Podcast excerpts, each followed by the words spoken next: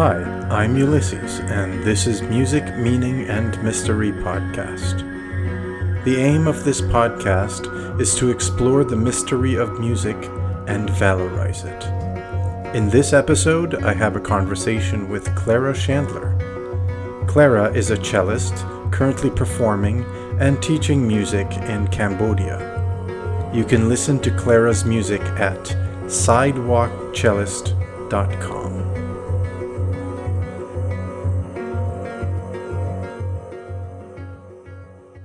let me try this. Musically speaking, I first got to know you as the sidewalk cellist. You remember those days? Oh, yeah.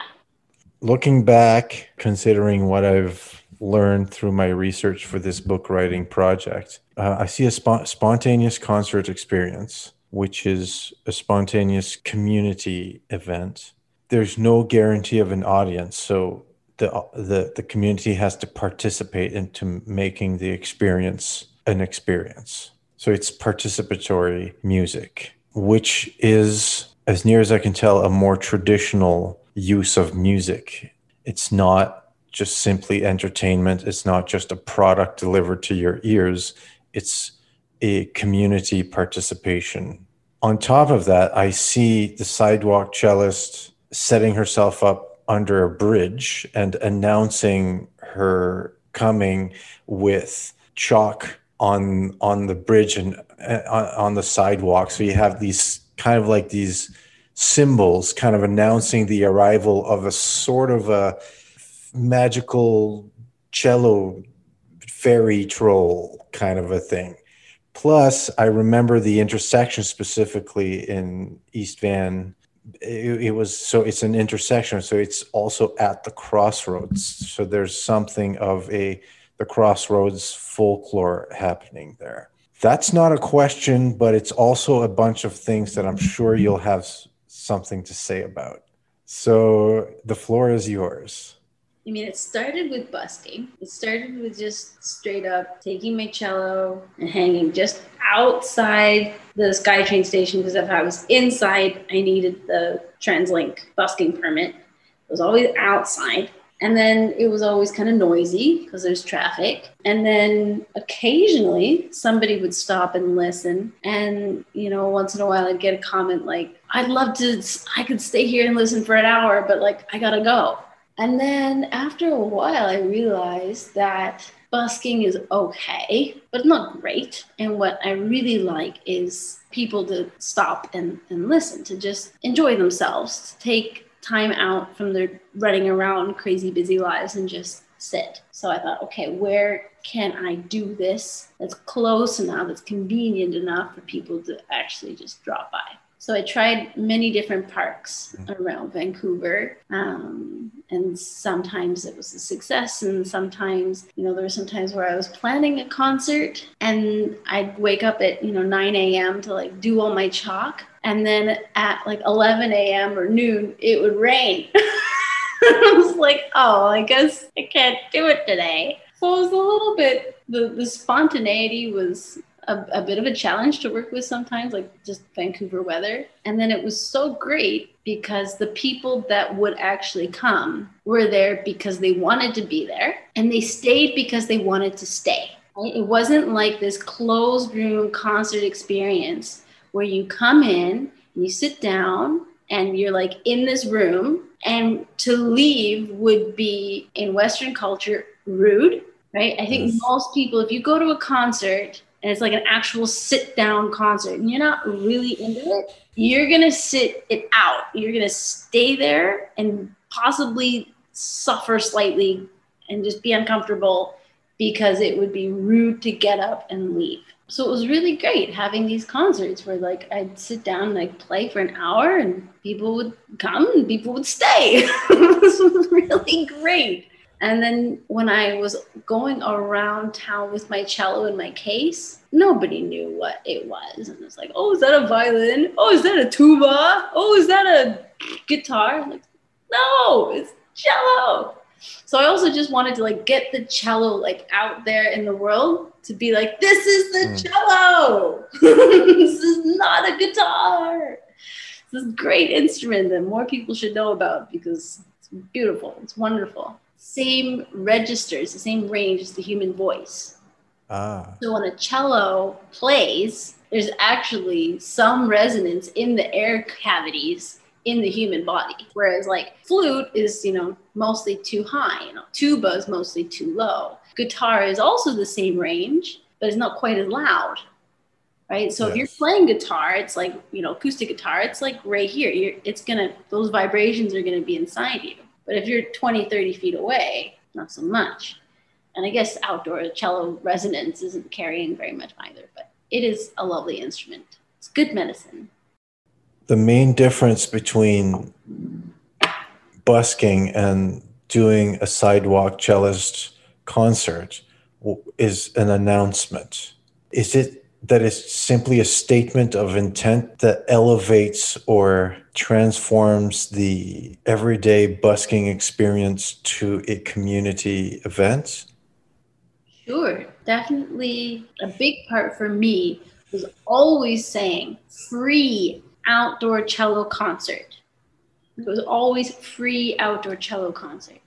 And uh-huh. yeah, I'd always have my case there. I'd always have my CDs for sale. And, you know, I did always make a few bucks, um, but it was really like, come and listen to the music. It's not about you giving me money, it's about you receiving the music no, I, I did get, you know, some some people actually I did get some flack. Like there was there were a couple times where people I guess just had their had a bee in their bonnet and picked on me for whatever reason, but it was always just trying to make it make it an offering so that people that were maybe cello curious would would venture out, make it accessible. Because I guess another factor was that when I was growing up, my mom was a music librarian at the Vancouver Academy, and she always got free tickets to the Vancouver Academy orchestra concerts. So I got to grow up going to the symphony like every month for free. And so I've heard an orchestra and I've heard all the instruments. But for a lot of people, they that's not accessible. It's not a possibility. And also Vancouver is a very multicultural place right? There's people that come from elsewhere in the world and they just they haven't been exposed to Western instruments, classical instruments before. So it's just a way of just being like, here you go, just check this out, drop by, walk by if you don't, you want to make up your mind as you walk by. It's not about you giving me money. And then if you like what you hear, you know, stay as long as you want. You're beginning to use language that I would characterize as religious or spiritual or sacred uh, because you're making an offering. So, is there something about removing the transactional nature in most musical interactions that valorizes music? Sure. Yeah. I mean, one of the things that I I, I studied and, and, wrote about when I was finishing up my my uh, bachelor's degree is the the sort of duality as music as either a product or a process, and how throughout most of history, music was a process. It was something that people did. They did it together. You were either a musician or you were an audience member. And both of those actions were participatory. And then in the 20th century, like many things, music became a commodity. It became bought and sold, and it became fast, right? It became disposable. When Beethoven was writing, he didn't, you know, yeah, he, he did write a lot, but it wasn't like, you know, we didn't have the top 40. it wasn't like, okay, Beethoven's in, and then next week, oh, Beethoven's out. Now, okay, now this. It was just like, no, you made something that was worthwhile so it would last. And music, like so many things in the 20th century, have become almost automated in their production, right? So music is made very quickly, very cheaply, just like, you know, IKEA furniture, right? And and we no longer have, I mean, not exclusively, but you know, the mainstream music production, just like many industries, they're pumping them out every week you know, really fast. You you enjoy it for a short period of time, and then eh, and then you toss that out and you get a new one. So Yeah. trying to make it more into a process and, in, and inviting, breaking down the fourth wall, you know, breaking down this barrier between audience and performer. Because again, that's something that happened in the in the 20th century. You know, during Beethoven's time, like if somebody wanted to like yell yell something to the stage during a concert, they would. There wasn't this Hmm. like you know, sit still, don't move, uh, don't clap until the very end. You know, that's a 20th century invention. Like you audience, you sit there, do nothing, just appreciate what's being done to you, Mm. and then at the end you can give us your money. So breaking down that barrier, making it somewhere really casual, a park, a sidewalk, um, and letting people ask questions, taking requests, um, doing little things like there was one year I did a coloring contest, and there was you know a few times I brought some extra like little percussion instruments, and gave them out to the audience, be like, okay, make some noise, I'm playing my circus song. Um, so just yeah, make it more involved, and that was mostly like pretty good. That was like a lot of fun, and I still try to do that as much as possible. Yeah, just making making music a, a process again, so it's not this thing, disposable thing at that. Earlier, you you talked about um the cello being medicine, and I think we can. I think you'll agree with expanding that to music being medicine, at least in potential. I think that may be a way to word it that even more intensely highlights the contrast between product and the other thing. So a product is is is a consumable item. Is there's something more like of a like a disposability to it, whereas a medicine, like you say, is good medicine is a process. If you're going to heal deeply, is generally not a you know single use type of thing, right? It's a it's a process thing. Um, I, I thought it was interesting that you're talking to me about medicine because so far, obviously, I'm I'm only two years into the project. I expect it'll take me ten, but so far, my thesis is that at the deepest possible discoverable point in human history, music was used precisely as a medicine, but illness was also construed very differently. Illness wasn't a matter of, you know, plumbing, mechanics, molecules.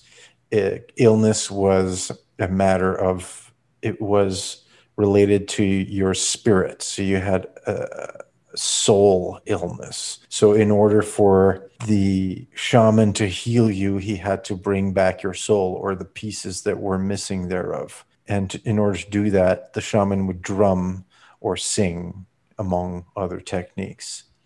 So, I'm wondering what it is about music that calls the soul back. Why are we somehow intuitively, musicians know that music is important for some sort of healing? What's going on, Clara? I would say that the what what pulls the soul away, right? The thing, the the, the, the mechanism that fragments us is usually the thinking mind, right? And this goes back you know, thousands of years with the Vedas. If you're thinking, you're probably causing yourself harm in some way, right? Because the mind is a tool, and you know it's we've evolved to think so that we can survive but surviving and and really living right? Having a, a deep meaningful experience. Those are different things. If you're listening if you are truly truly deeply listening you are not thinking. You cannot think and listen at the same time. So if you have something pleasant to listen to the chances of actually listening continuously are much higher versus having something that's terrible noise, you're probably going to want to try to block that out mentally. So when we listen, we stop thinking. When we slow down the mind, I mean that's that's meditation. And that's you know, you can call it by 30, 100,000 different names, but that's at the core of every religious experience is you slow down and you pray or you meditate or you you have your rituals where again, you're trying to let go of your day to day surviving, thinking mind and get into the heart, get into the soul. Probably one of the reasons why basically every religion ever also has music in in their in their rituals. Usually very simple music, but not always. And there's so many different kinds of music because there's so many different kinds of people with different tastes. And you know what sounds appealing to one person doesn't sound appealing to another. So we've had music evolve in so many different ways. You know, for some people, you know, punk is what they want to listen to, so they can do, listen to that, and they can go to a concert and they can headbang, and, and that's when they finally can let go and stop thinking and just enjoy themselves, get back into their their being. And for someone else, they want to listen to you know Debussy or Bach or something. So there's there's something for everybody in music. So in your in your email, you had asked what sort of wisdom has have I gained from this, and this ties also back into being the product and process and, and the offering. And what I learned from mostly from my experiences here in Cambodia with my friend Linda is that in order to do good, in order to be a healer, in order to make the world a better place, one must humble themselves and one must make themselves a servant because you do not help people with top down solutions. I cannot come to Cambodia and be like, I know what's good for you. Here, I'm going to do this and I'm going to do this, and you're going to appreciate this, and here, I'm going to shove this down your throat with all my good intentions and make things better. That's just not how it works. You have to be like, hello, I'm here. What do you need? What do you want? How can I help you? Let me learn from you rather than be like, I know everything, so I'm going to help you. And then, yeah, bringing that with me back to back to Canada and doing the free cello concerts. And it's one of the reasons why I take requests. Like, what can I do for you? Thank you for coming to my thing, you know, where I organize this. Thank you for taking time out of your day to come check this out and take a chance on me. Now, what can I do for you? What do you want? Okay, a bit of a pivot, uh, but sort of related to what we've been talking about. I know that you've performed at least once, but I think more than once in churches. So I would like to know if there's something uh, distinct about that sort of performance as opposed to a what you might call a quote unquote secular venue. So, one of the most memorable experiences that I have is playing two times at the St. Paul's Labyrinth in the West End. And, and both times I was invited to just come and just share music that was you know welcoming and and conducive to you know a, a meditative environment and people would come in and sometimes you know sometimes just sit um, there's some chairs by the wall and, and most people you know would walk the labyrinth. It was so it was so heavy and so light at the same time. Like it was so it was so meaningful so profound because it wasn't just it wasn't just that people were listening. It was people were listening while processing whatever it is that they had going on so you could feel people's grief and you could feel their struggle. And you know occasionally i could i could just i could see them crying. And then also you know joy and then feeling their prayers you know to be in that space. It was so powerful to feel the music and the prayers and the thoughts and the and the struggles and everything just kind of all melding together in this beautifully acoustic space so I it felt it felt so powerful. Like people are here for healing and they're here for the medicine and for the prayers. And it's just like I just wanted to just give them everything. And it was just like so beautiful, um, so inspiring, and just, you know, trying to make every note as pure and beautiful as possible. And then have and then afterwards, you know, having incredible uh, feedback and, and, and gratitude. People that really did receive the medicine. Yeah. And, you know, that happens in, in secular venues as well. You know, it happened in the park, it happened in the sidewalk, you know, every once in a while. It'd have somebody walk by and, oh, can you, can you play this piece? Or, okay, do you know the Swan? Do you know this Bach piece? And playing it for them, just and then being like, oh my gosh, wow, thank you. I needed that. You know, I, I needed that medicine. I needed to hear that music. You know, I've got this going on in my life. And, you know, when I hear that song, it reminds me to be okay. And it happens from time to time in secular venues, but it was like supercharged in that St. Paul's Labyrinth for sure. Well, um, the St. Paul's Labyrinth is a hyper sophisticated version of the chalk writing that you did under the bridge. It's a hyper sophisticated statement of intent. It's uh, I see it almost like a, a, technology, right? Whereas the chalk outline that says sidewalk cellist at such and such a time is kind of like the, you know, single gear bicycle of equivalent to the St. Paul's Ang- Anglican Church acoustics with the maze and the labyrinth being kind of like the Ferrari of that level of of technology, right? So you you talked about the, the, people receiving the medicine. You talked about you feeling their prayers and and their what they were processing, their grief and so forth. You did say that you were able to observe it visibly. Uh, you know, you saw people crying, but I'm assuming you weren't able to see their prayers. So how could you sense that? Is it a feeling in your body?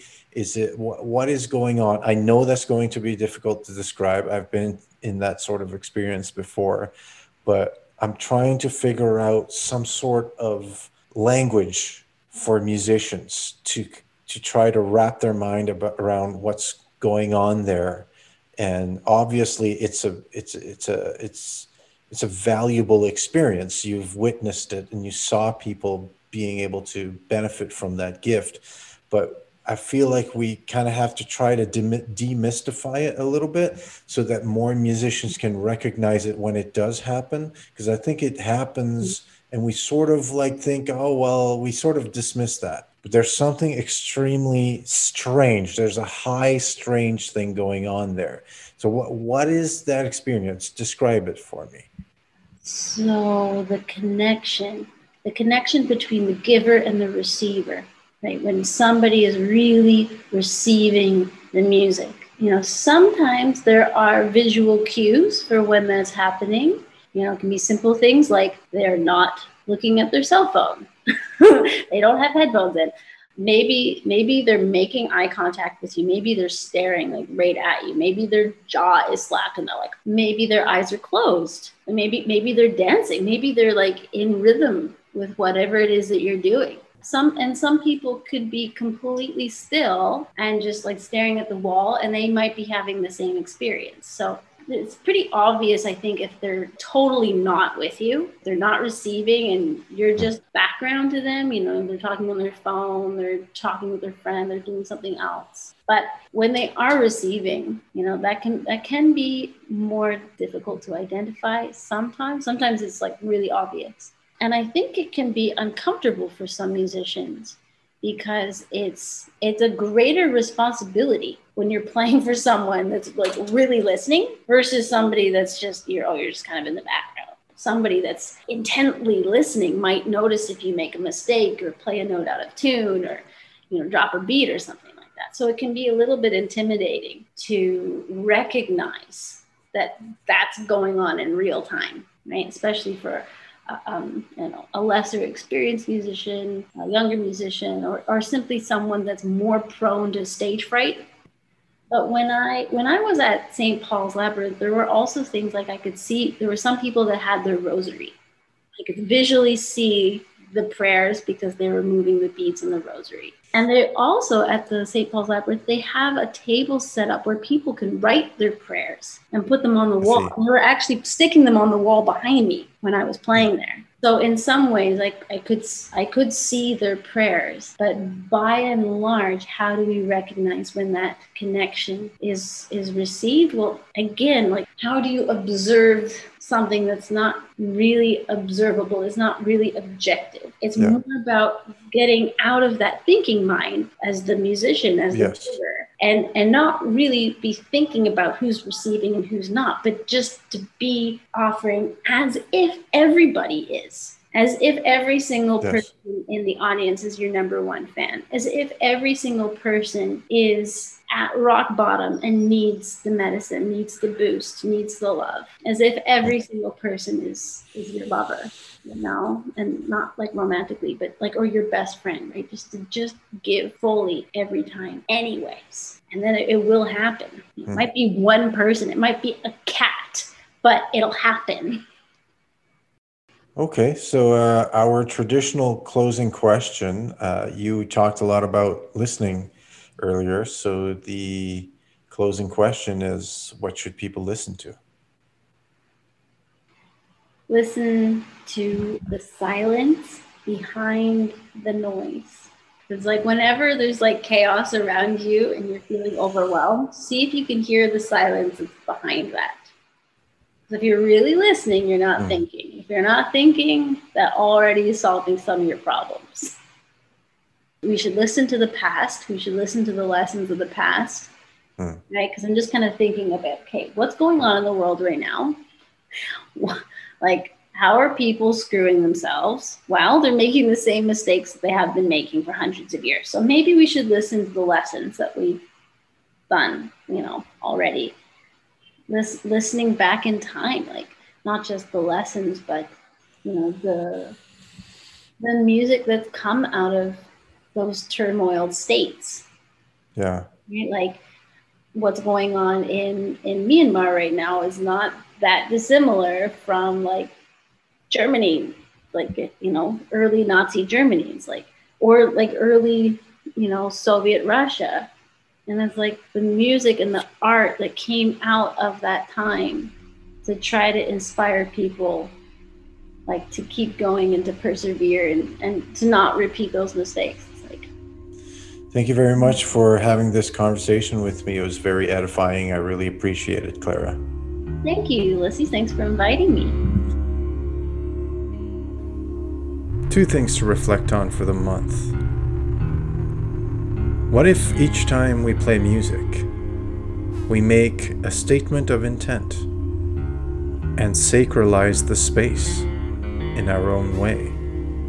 What effect might that have on ourselves, on the music, and on people who listen to it? Also, Clara suggests that we listen to our ancestors for wisdom as to what kind of music we may need to make in our times. What kind of music do you think that is? I'd love to hear your thoughts.